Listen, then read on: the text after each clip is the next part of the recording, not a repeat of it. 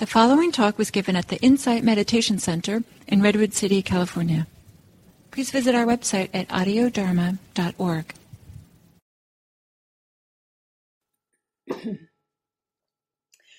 Hello, everyone. Welcome back. My name is Maria Straatmann. I'm sitting in for Gil Fronsdal this week. And just a note, early in the sit, I thought I heard what sounds like the beginning of a failing smoke alarm. You all know that those have intermittent, very loud noises. And so my hope is that it was a fluke. But if you hear something, don't panic. Otherwise, we'll just stay here anyway. So this week, we have been talking about blamelessness. Blamelessness as the antidote to self-criticism, self-blame, the piling on of things that we do to ourselves about how we are not succeeding. And we're thinking of it as blamelessness because it has a little bit more positive vibe to it. You know, it's how do we live in the absence of self-criticism? How do we establish the equanimity of blamelessness? This is here, this is not here. So we talked about the beginning of the Dhammapada, and I want to just repeat that as we go into this next topic. So all experience is preceded by mind, led by mind, made by mind. Speaker act with a corrupted mind, and suffering follows like the wheels of the cart behind the hooves of the ox. All experience is preceded by mind, made by mind, led by mind, made by mind. Speaker act with a peaceful mind, and happiness follows like a never departing shadow. And I repeat that because it's that final happiness follows part that I find encouraging, that if I can find the peace in my heart, all is going to be well. There's an element of trust there. But today we're going to talk about doubt. Doubt is perhaps one of the most insidious hindrances to practice, and one of the things that most often leads to self-criticism. Doubt is the undermining. The word doubt comes from the Latin word dubitare, meaning to hesitate. So we stumble in our practice. But also as we hesitate, we give the chance for all kinds of other stories to come in and tell us how it's not going to work. So unlike my usual habit, I'm going to begin with a poem. And this is a Jane Hirschfield poem. And it's called My Doubt, My Doubt. I wake, doubt, beside you, like a curtain half open. I dress, doubting, like a cup undecided if it's been dropped. I eat, doubting, work, doubting, go out to a dubious cafe with skeptical friends. I go to sleep, doubting myself, as a herd of goats sleep in a suddenly gone quiet truck. I dream you, doubt, nightly, for what is the meaning of dreaming if not that all we are, while inside it, is intransient, amorphous, in question? Left hand and right hand, doubt, you are in me. Throwing a basketball, guiding my knife and my fork, left knee and right knee, we run for a bus, for a meeting that surely will end before we arrive. I would like to grow content in you, doubt, as a double-hung window settles obedient into its hidden pulleys and ropes. I doubt I can do so. Your own counterweight governs my nights and my days. As the knob of hung lead holds steady the open mouth of a window, you hold me. My kneeling before you, resistant, stubborn, offering these furious praises, I can't help but doubt you'll ever be able to hear me. I doubt everything. I doubt this, I doubt that, I doubt the other. I pull it into myself. It's my doubt. Everything about this poem epitomizes the nature of doubt and the truly undermining aspects of it. Once we begin doubting, we hold on to that doubt, and it becomes something that guides it. Well, I can't. Why can't I believe that? I can't believe that. It often arises when our desired outcome is not realized. Okay, we have an idea. It's like we make a deal with the universe. If I sit every day, then I'm going to have marvelous insights, and I'm going to be a kind person. And as if just because I want it to be this way, it should be this way. And if it's not this way, well, what actually happens is we suffer. But we're very used to, as humans, trying to find out the cause of what is endangering us, what is threatening us, what makes me feel not safe. And then we have this myth that we should be able to fix that. And then when we can't fix that, doubt arises. Well, okay, it's my method. So we begin to doubt practice. We begin to doubt that I know how to do it. We begin to doubt the teachers. We begin to, well, it must be the chair I'm sitting on or the cushion I'm sitting on. We throw up reasons why we're not realizing the outcome we desire. And we're missing the fact that what we're suffering from is simply things not being the way we want them. We want things to be other than they are, which always gives rise to suffering. But not only do we want things to be other than they are, but we think we have responsibility for that. We think that it's our job to make sure that we're happy. Hold on just a second here.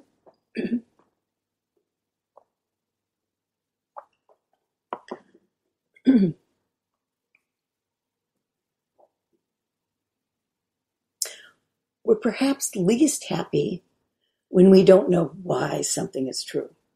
I'm going to have to clear my throat.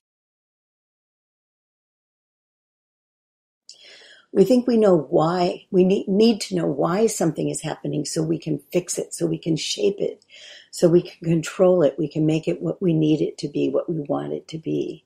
And if that doesn't happen, doubt creeps in.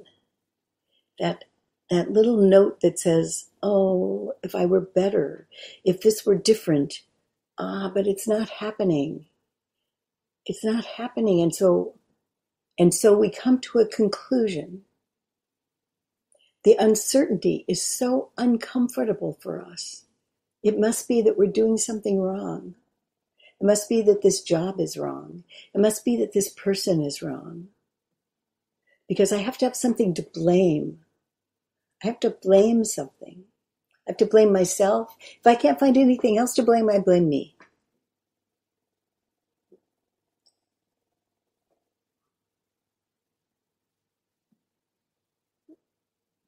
Where we find ourselves is in a place where we're trying to find out, why am I thinking this? Why is this here? And it digs at us, and it digs at us, and we begin to dig into it. What is happening here? What is happening here? And everything seems to shift, and nothing I do seems to work, and I'm probably just going to be late anyway. If we can say, I'm probably going to be late, and stop. Oh, late.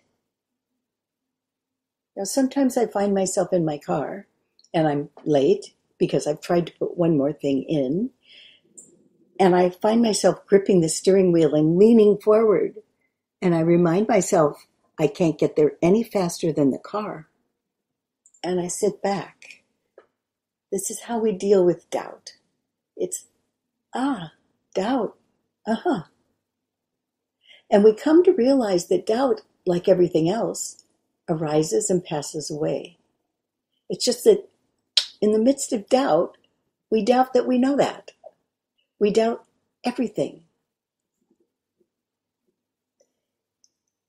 What we need to do is think about, what are the thoughts we're investing in?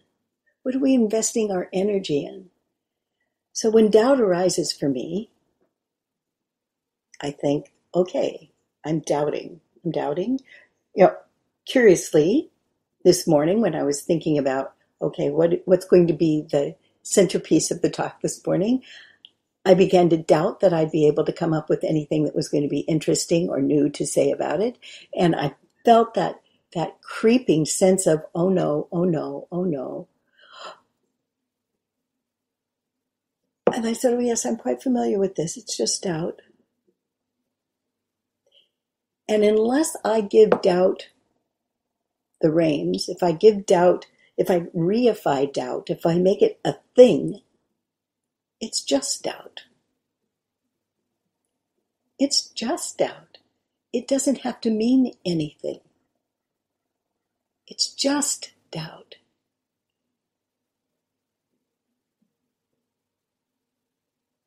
Sometimes we forget that thoughts are empty.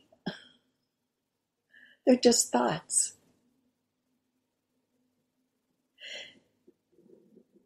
The ability to be in the presence of doubt is something that we cultivate.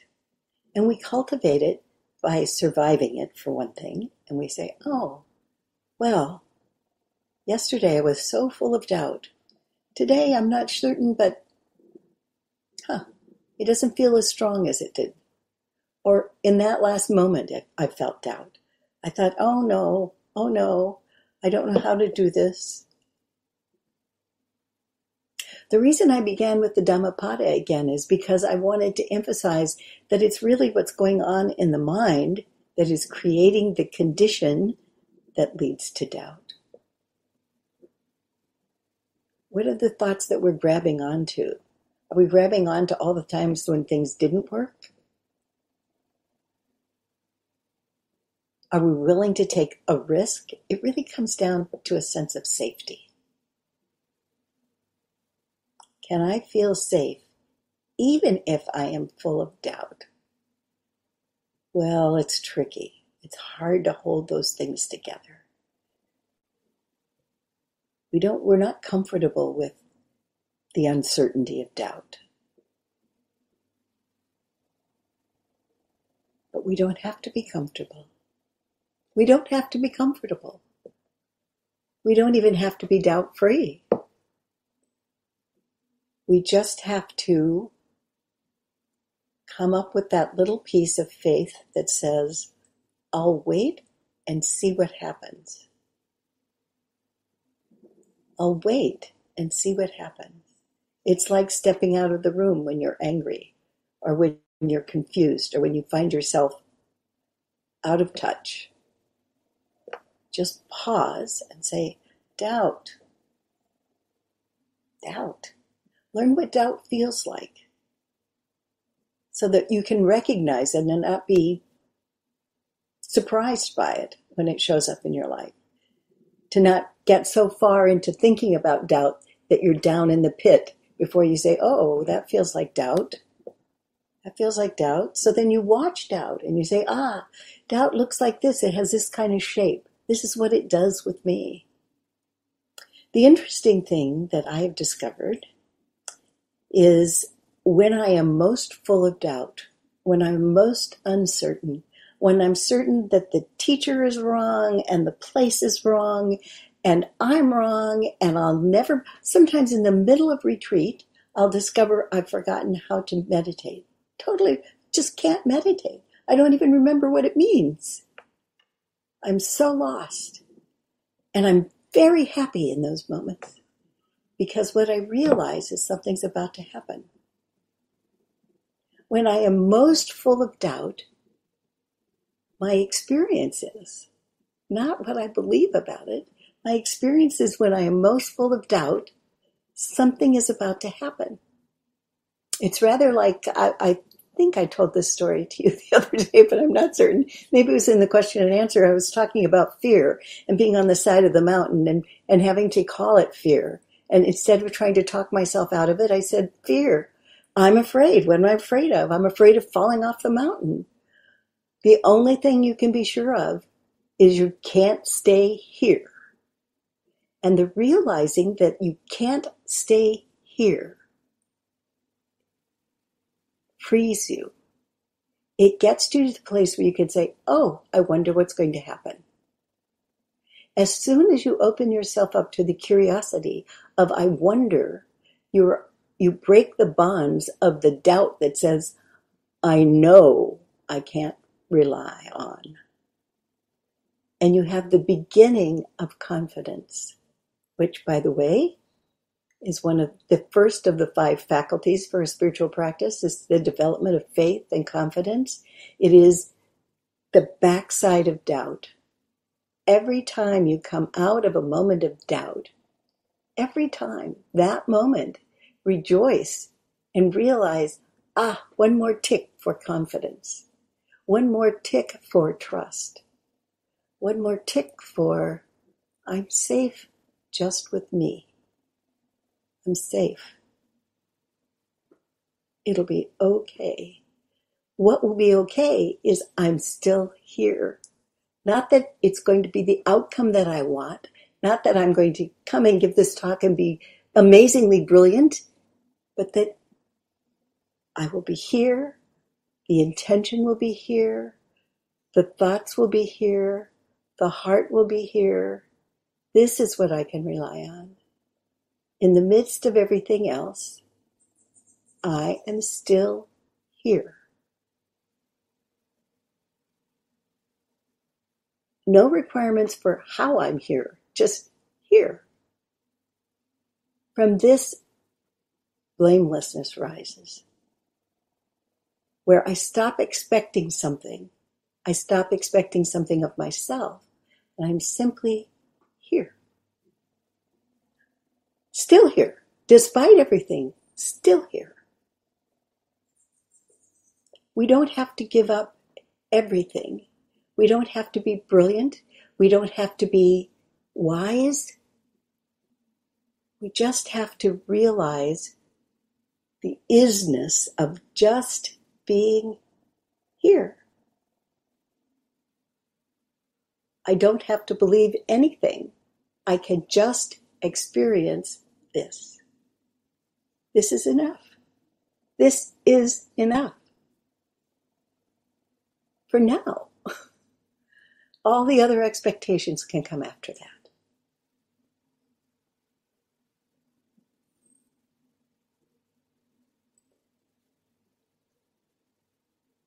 There was I read an article the other day by Dan Harris in the New York Times, and he is the guy that has 10% Happier podcast, which is Buddhist related, and he talked about visiting with the Dalai Lama recently, and his struggle with the word selfish, that all practice seems somewhat selfish.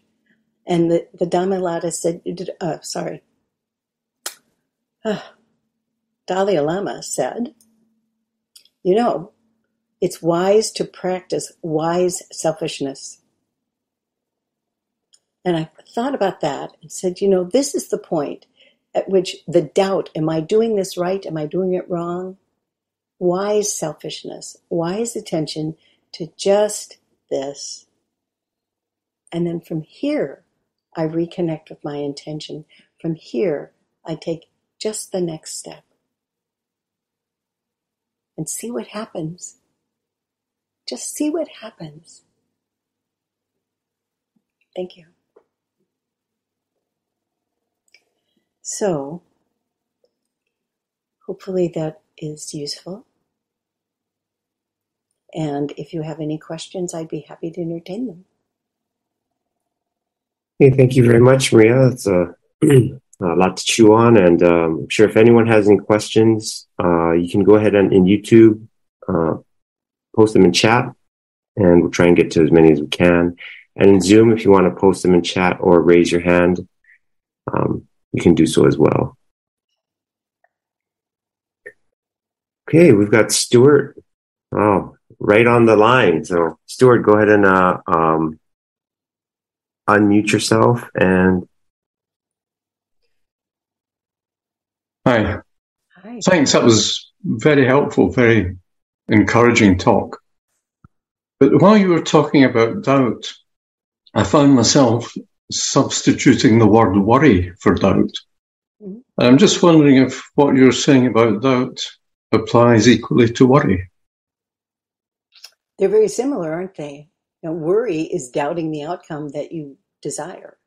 You can substitute the words one for the other. You can also look at it as there are lots of elements to worry, but it is the fear that what I wish to be true turns out not to be true. And in doubt, it is the fear that all of my best wishes don't come true, aren't realized. So doubt and worry are very, very similar. They have they both have the quality of wanting, leaning into something I want, and the fear that I can't have it. And it comes down to the fear in the end for that form of doubt. So I would call worry a form of doubt. So yeah, I think it's very, very similar. Thank you. And the antidote is also very similar. Okay, right now, this is what's true. Right now, this. Thank you. Hey, Marie, we have this is not a question, but it's more a comment from YouTube. LG says, one of my favorite sayings from AA, I'm assuming that's Alcoholics Anonymous, is, don't quit 5 minutes before the miracle, which gives me space from doubt and an invitation for patience. I don't know if anyone's familiar with the book, The Dip. This kind of sounds something similar to that. You know, don't quit before the payoff comes. Yeah, that's the spirit of when I recognize doubt is full blown. I realize something is about to happen for me. So that's a wonderful quote. Yeah, don't quit right before the payoff.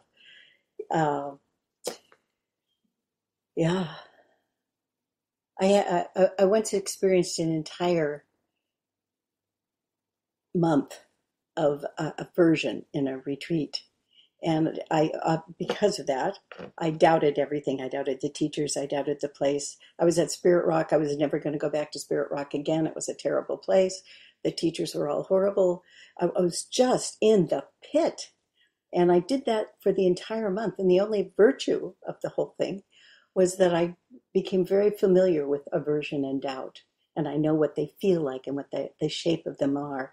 And that experience allows me to see it more easily when it arises. So, you know, if all else fails, just see what you can learn from that, from being there with that.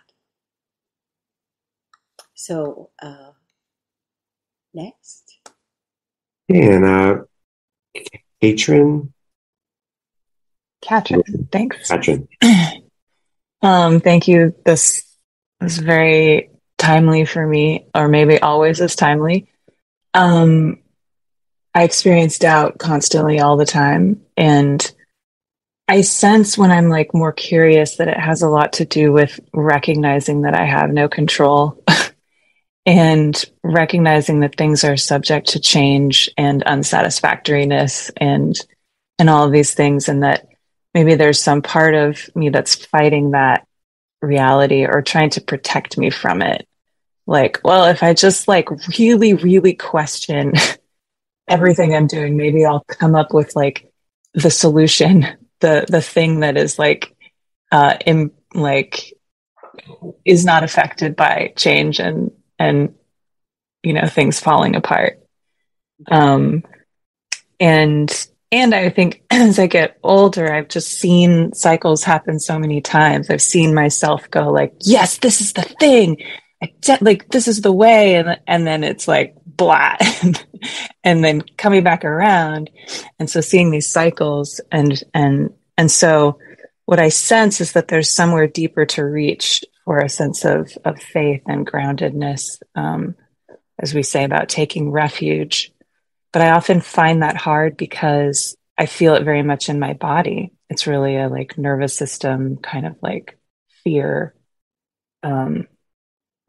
so I don't really, I'm trying to get to the question in this. It's something about like how to work with with doubt in the body and like what is the anchor that that helps just sort of let doubt be there, but draw from something deeper to find a deeper source of faith or confidence in just being a human and whatever might come from that.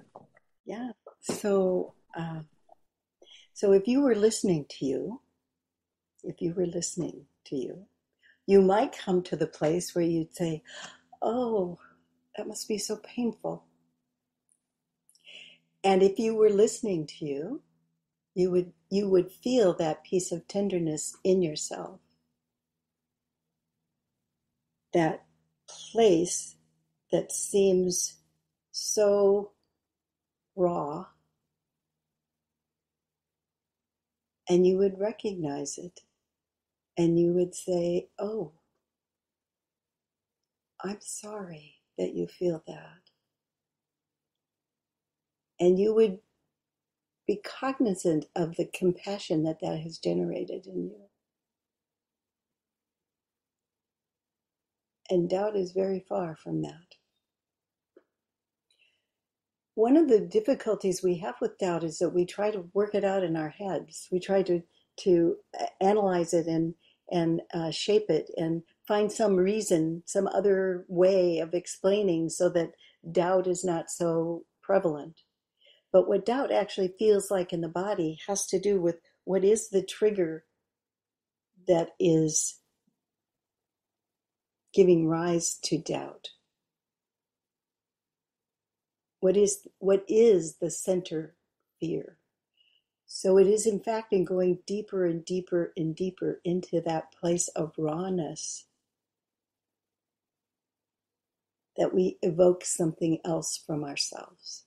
We evoke the peaceful heart that doesn't support doubt. And we're able to say, as painful and as tender as this spot is for me, I wish myself well here.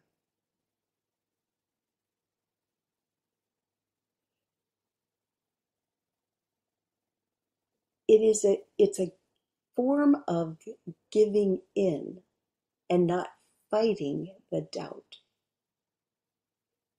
That the struggle against doubt stimulates doubt.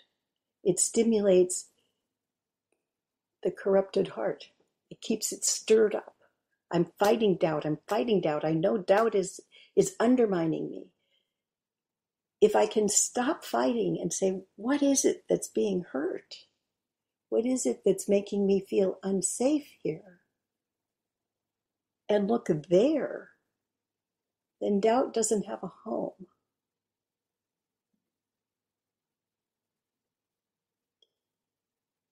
Does it come down to a fear of existence? Does it come down to a fear of not being loved? Does it come down to a fear of space? What is that point of tenderness in my body? You can only find it in your body. In the head, you can do all. They're arguments. They're just arguments, and the strongest arguer wins today. But it doesn't change.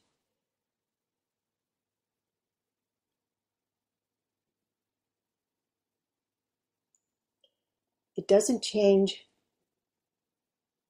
the heart. And the heart is where the doubt lies, not in the mind. The mind just explains it. So say, what else is here until you get to the place that is raw? And then allow that to be true. Say, I see you.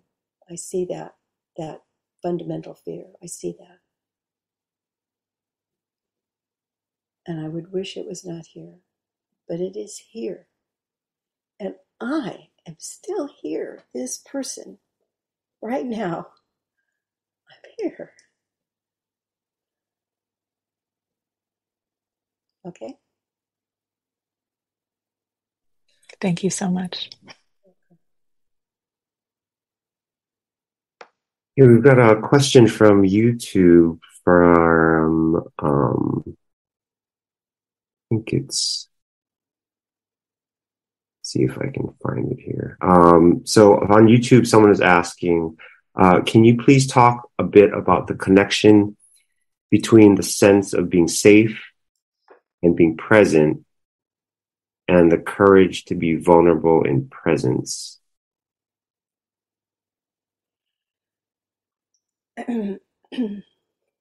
Okay, so that's similar to the exercise I just went through, the discussion I just went through. But what I've discovered, so I'm only speaking from my experience, is that when I am doubtful, I remind myself that the doubt arises out of not knowing the outcome,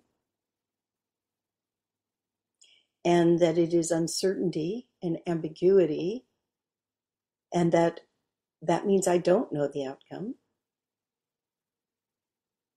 It could be pleasant or unpleasant, could be good or bad, it could be success or not success.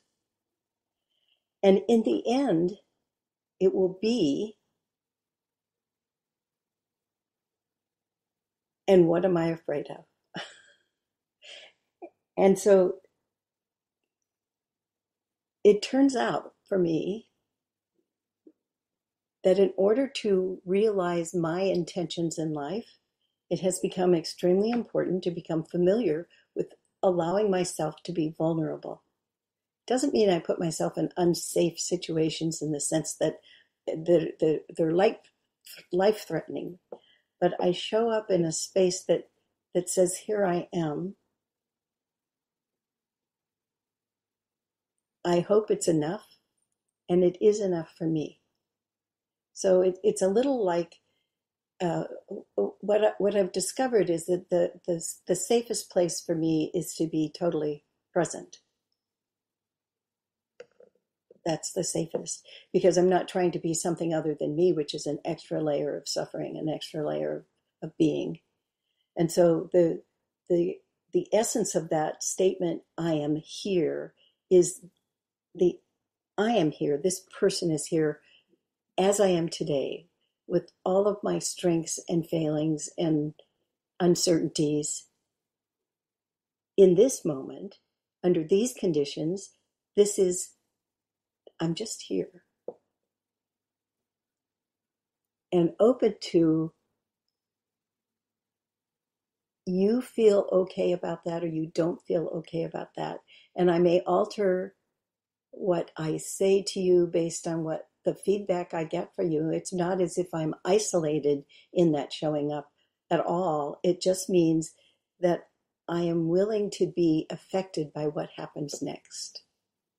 I'm willing to be affected by what happens next. There's a willingness in that showing up. And the willingness, and it means that sometimes you get hurt. And sometimes you say, oh, that wasn't expected. And then you marvel at how that wasn't expected.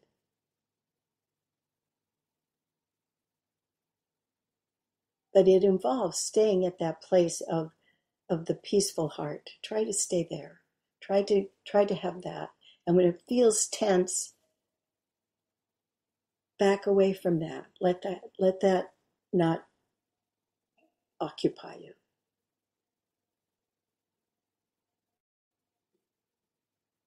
It's the best I can do with that one. I hope it helps. So, more questions? Great. Thank you, Maria. Susan Stanford, you can go ahead and unmute yourself. Hi. Thank you so much for this week. It's wonderful. I'm noticing how my, I would call my superego or my critic, uses doubt to like it's a hook, like to limit my practice. So it'll say, well, you may as well not even go to that retreat because you know you're not going to get any further anyway, you know. So it's like this kind of, and then that leads into sloth and laziness, you know, like, well, I may as well not even practice. I may as well not even meditate because I'm not any good at it anyway. So there's this constant way that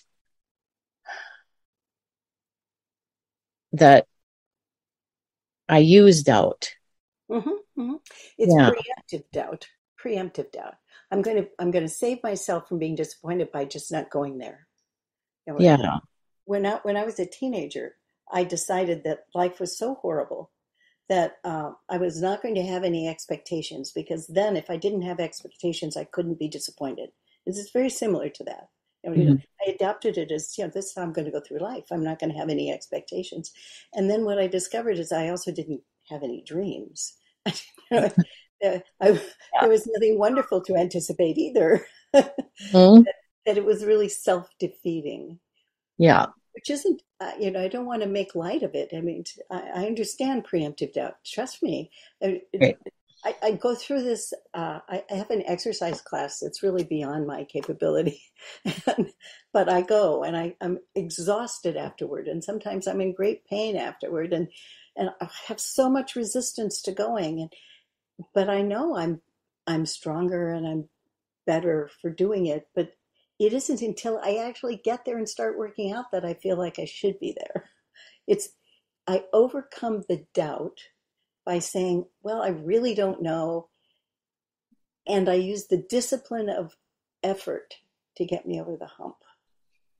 Is this wise effort? Mm-hmm.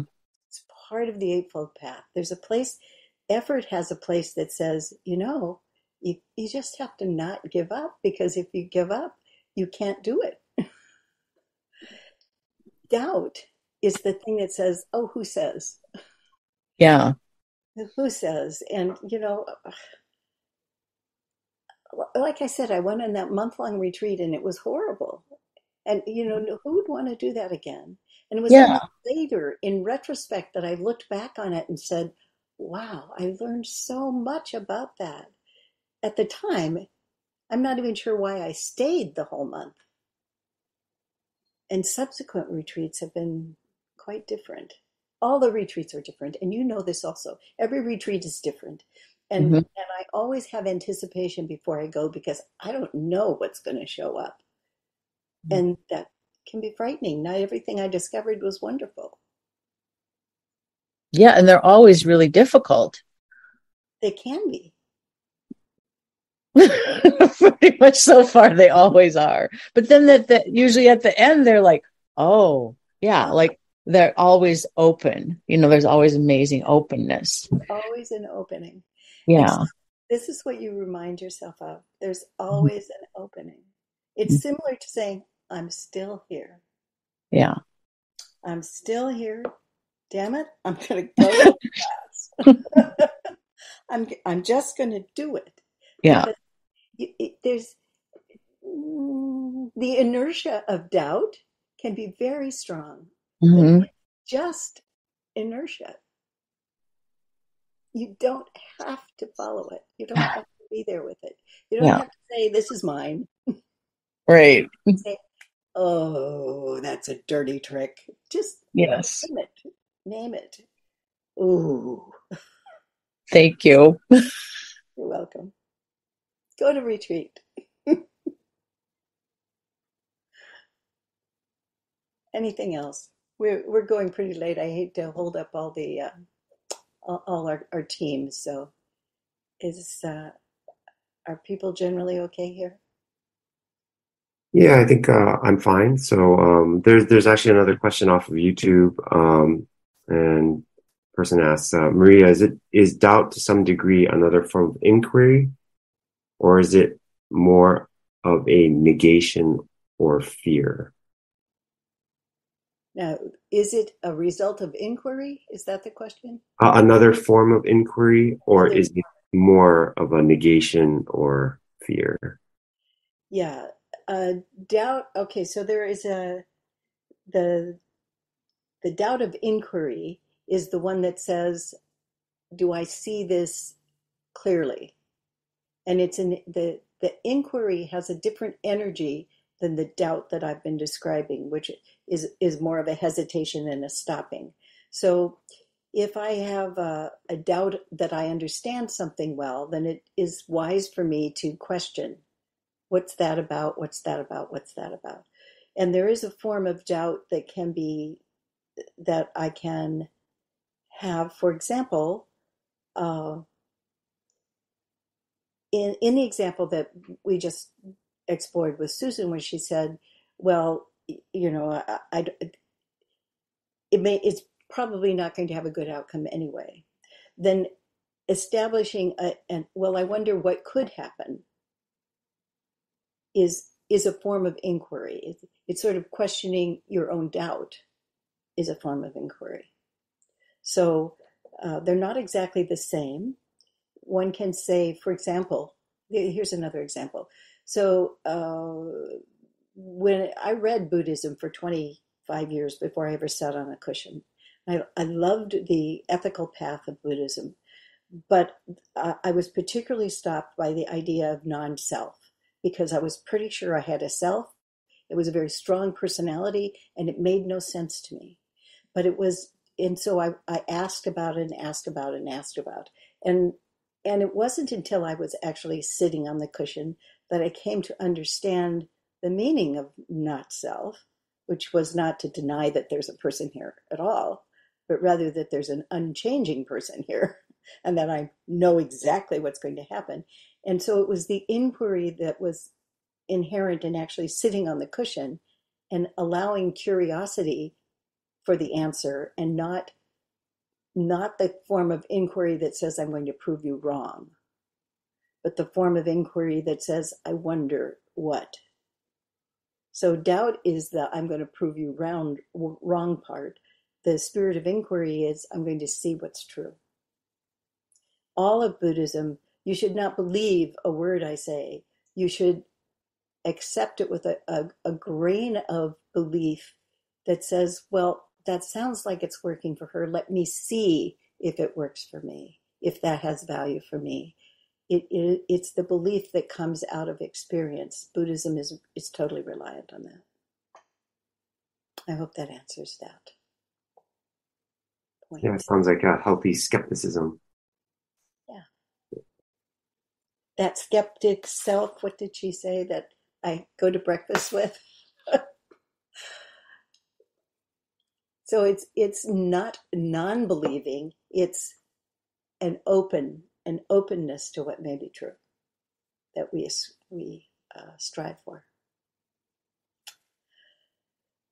Thank you all for the earnestness of your questions, of your showing up. Thank you for your practice. The world is a better place for that. We offer that, our practice, for the benefit of all. See you tomorrow.